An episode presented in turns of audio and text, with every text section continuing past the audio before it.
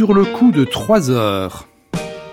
Et à quelques heures des vœux des hautes autorités pour la nouvelle année, voici un moment favorable pour poursuivre le traitement d'une problématique importante pour la conduite des affaires privées et publiques dans le monde présent quelle inspiration trouver en musique dans les grandes et les petites mythologies populaires de l'âge moderne?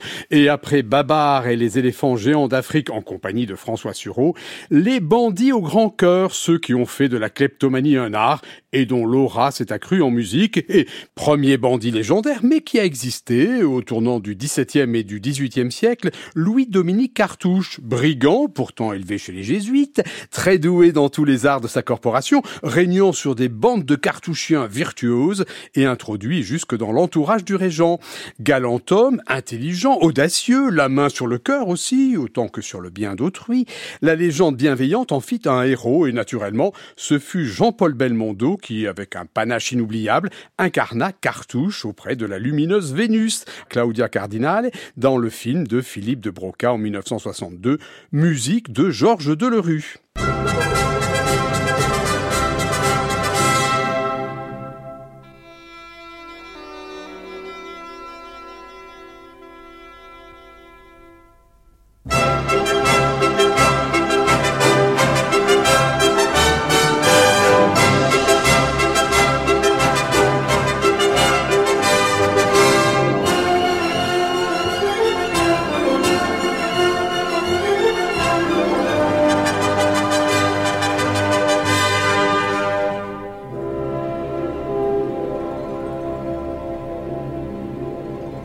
Trahi, emprisonné, jugé très rapidement. Il fut roué vif en place de grève en novembre 1721 et puis son histoire inspira beaucoup de pièces de théâtre, de chansons, de poèmes et une complainte euh, relativement populaire, d'ailleurs peut-être un peu moins que celle d'un autre grand bandit au grand cœur du XVIIe siècle, le célébrissime Mandrin, qui se décrivait d'ailleurs comme le capitaine général des contrebandiers de France et qui, à son apogée, contrôlait à la barbe de la ferme royale les trafics sur un cinquième du, du territoire presque, de la Bourgogne jusqu'au Rouergue. Voici François Sureau. Bonjour François, vous nous rejoignez dans le studio, mais vous l'avez connu, l'immortel Mondrin. Ah, j'ai extrêmement bien connu Mondrin, euh, du temps de ma jeunesse euh, dauphinoise, euh, ces messieurs de Grenoble avec le, leur bonnet carré qui l'ont condamné à mort, et puis cette magnifique chanson avec Je vois mes compagnons à l'ombre d'un buisson, compagnons de misère, allez dire à ma mère ». Et ça, compagnon de misère, allait dire à ma mère, euh, sans rentrer dans des choses contestables, euh, eh bien, ça montre un visage du, banditisme et de la sécession territoriale que nous voyons euh, aujourd'hui dans bien d'autres quartiers. Ce qui fait qu'en fait, entre les gens qui trafiquent de la drogue et qui font échapper les territoires à la mainmise de la police républicaine et les gens qui autrefois se livraient à la contrebande du sel et faisaient échapper de larges fractions de cette partie de la France que vous avez décrite à la police du roi, au gablou et, aux forces étatiques de l'époque, eh bien, euh, entre ces différentes catégories de personnes, il y a comme une sorte de continuité, comme si, euh, en fait, il y avait nécessairement une soupape de sûreté dans une nation qui avait trait à la fois au trafic, à la violence et à l'impôt, et, où euh, nécessairement, en dehors de quelques épisodes euh, bénéfiques, en dehors de quelques, de quelques moments de grâce, bien comme si c'était quelque chose d'absolument incompressible.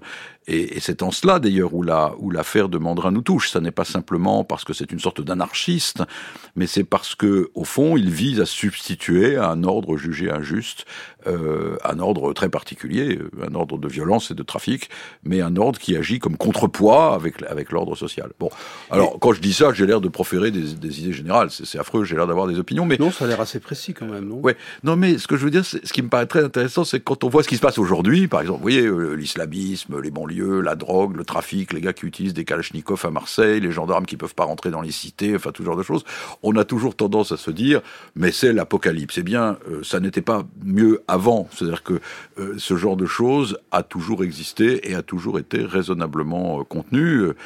Euh, et, alors, lui aussi, comme Cartouche, il a été trahi, capturé, mm. rapidement jugé, c'est le moins qu'on puisse dire, supplicié sur la roue, il avait 30 ans à peine.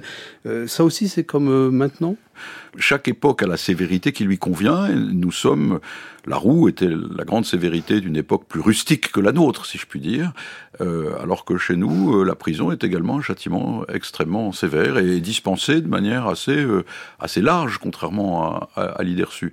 D'ailleurs, quand on se pose des questions sur l'évolution du système judiciaire, on se dit toujours qu'il faut en construire plus, ce qui veut dire exactement, on devrait rouer davantage de gens.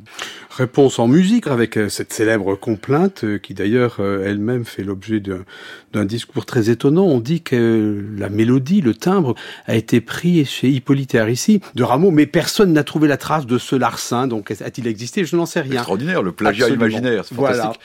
Voilà. Nous étions vingt-trente brigades dans une bande, tous habillés de blanc à la mode des, vous m'entendez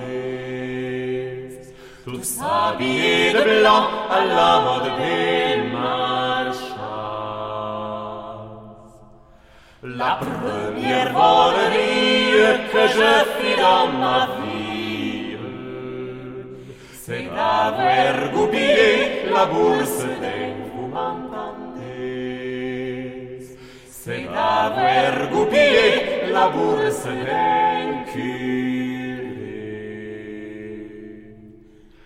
J'entrais dans sa chambre, mon Dieu, qu'elle était grande. J'y trouve ni l'écus, je mis la main, vous m'entendez? J'y trouve ni l'écus, je mis la. Après le Robin des Bois dauphinois, comme on a surnommé l'impressionnant Mandrin, un autre bandit au grand corps, le gentleman cambrioleur Arsène Lupin. Vous l'avez rencontré aussi ah oui, alors là, je l'ai rencontré à de multiples reprises, mais je dois dire que euh, il est étonnant, euh, Lupin, parce que, au fond, il y a deux fonctions du vol.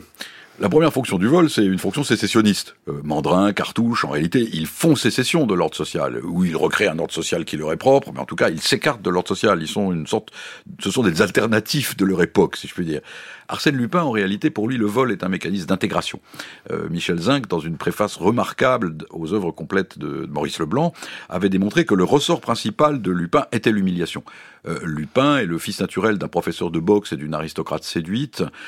Il est donc absolument à cheval entre deux mondes, et en réalité, la quête de l'argent, la quête du pouvoir secret, la quête du pouvoir occulte, l'aventure dans laquelle il se lance en permanence, a pour fonction de le faire s'intégrer au sommet de l'échelle sociale, d'où la raison, le choix de ces pseudonymes d'Andrézy, euh, Limézy, le prince Cernine, euh, et même Horace Vermont, le grand bourgeois au Macfarlane. Euh, et en fait, le vol a une fonction tout à fait différente. Le vol est pour lui ce qu'au fond, le concours de l'ENA était pour les classes moyennes dans les années 1980. Hein, c'est un moyen d'accéder au plus haut de l'échelle. Euh, voilà. Ce que euh, il vaut mieux que la corruption, en effet, soit au départ euh, d'une trajectoire euh, d'ascension sociale plutôt qu'à la fin de cette trajectoire, comme le montre l'actualité. Mais en tout cas, c'est ça qu'il veut faire. Alors, je ne me sens pas obligé de commenter, évidemment, mais euh, il y a aussi une évolution qui est très marquante, c'est-à-dire l'anarchiste de l'avant-guerre, euh, de avant de la Grande Guerre, qui devient d'ailleurs un homme qui essaie de régir l'Europe à un moment, il voit le, le Kaiser, il... mais il s'embourgeoise et finalement, entre deux guerres, ce n'est plus tout à fait le même homme. Non. Il devient même banquier sur la scène. On écoute d'ailleurs l'opérette Arsène Lupin, banquier. Je ne suis point l'escroc vulgaire, un simple malandrin, comme mandrin. Pour moi, soustraire, c'est me distraire, forcer un coffre fort, voilà mon sport. Cambrioleur, mais gentleman surtout, je prends des gants pour prendre les bijoux. Il ne faut pas que l'on confonde, il y a voleur et voleur. Je suis un voleur du grand monde, un gentleman cambrioleur. Sachant être suivant la scène, Figaro, Cartouche ou Scapin. Tel est Lupin, tel est Arsène, oui, tel est Arsène Lupin opérette de 1930 qui rencontra un très beau succès, Arsène Lupin banquier. On vient d'entendre parler de Mandrin, de Cartouche, de Scapin, de Figaro, que de beau monde, mais Arsène Lupin. Alors Arsène Lupin, ce qui est intéressant, c'est que par rapport aux autres, en fait, il se fracasse sur l'histoire du XXe siècle. Ce que ne font pas les autres. Les autres, Cartouche, Mandrin, sont parfaitement intégrés à l'histoire du XVIIe, du XVIIIe siècle.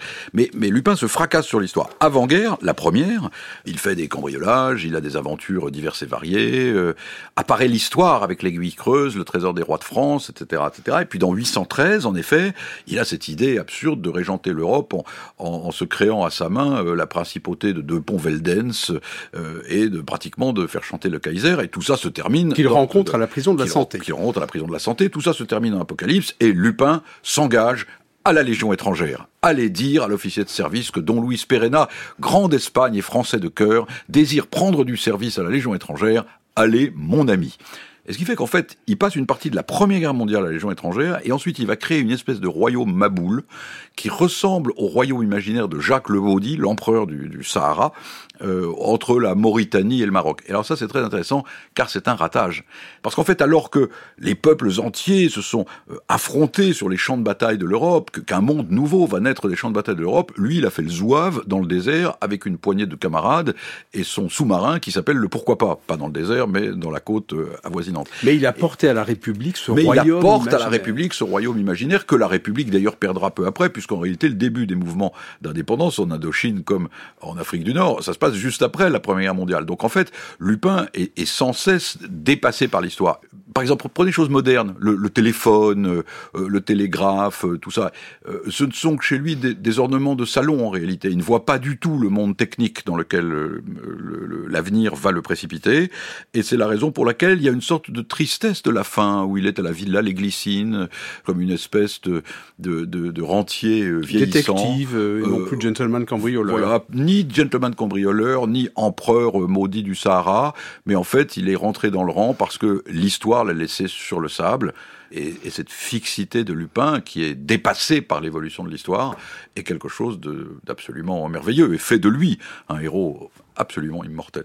Maurice Leblanc n'était pas Jules Verne et Georgette Leblanc malheureusement s'était fâchée avec Debussy. Nous n'avons pas de grand opéra, mais c'est après la mort de Maurice Leblanc, il réussit son apparition à la télévision et oui. devient même un phénomène des années 70 et d'aujourd'hui à nouveau. C'est le plus grand, le plus charmant,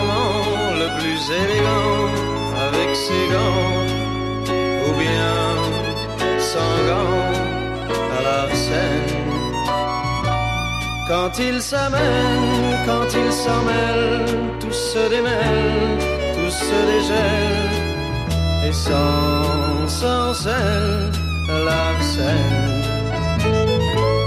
Quand il s'approche, on cache les broches et les sacoches, il vide les poches, sans scène.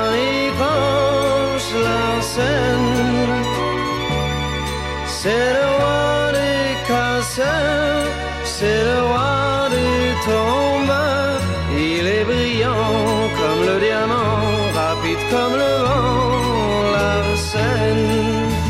ce qui est fascinant dans cette série, que, enfin que, j'ai aimé, comme tous les enfants de cette époque ont aimé cette série, c'est qu'en fait, elle place après la guerre des choses qui, en réalité, dans la plupart des cas, sauf l'agence Barnett et compagnie ou Victor de la Brigade mondaine, se, se passent en réalité avant la guerre. Ce qui fait le plus élégant, le, plus charmant avec ses gants euh, ou bien sans gants, ou le plus grand des voleurs, en fait, euh, nous le met en scène dans les années 20-30, alors que d'une certaine manière, le Lupin de la légende a déjà disparu.